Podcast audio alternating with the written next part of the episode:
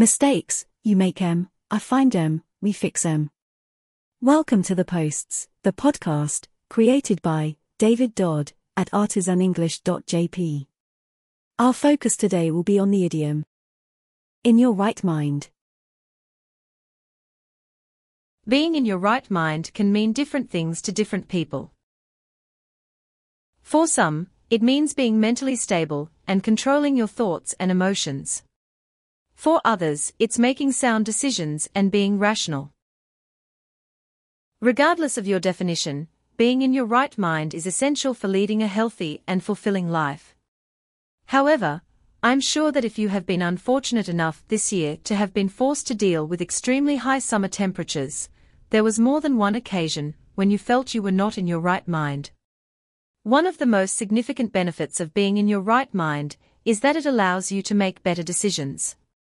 When we are overwhelmed with emotions or stress, such as that caused by heat, it's easy to make impulsive choices that we may later regret.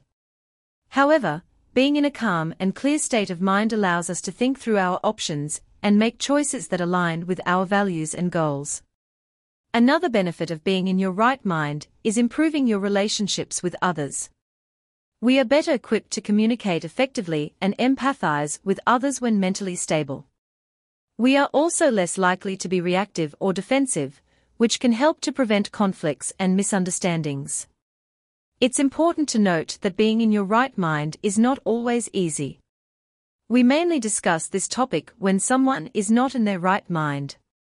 Mental health issues such as anxiety, depression, and trauma can make maintaining a stable state of mind challenging. It's essential to remember that it's okay not to be okay. That's all for this episode.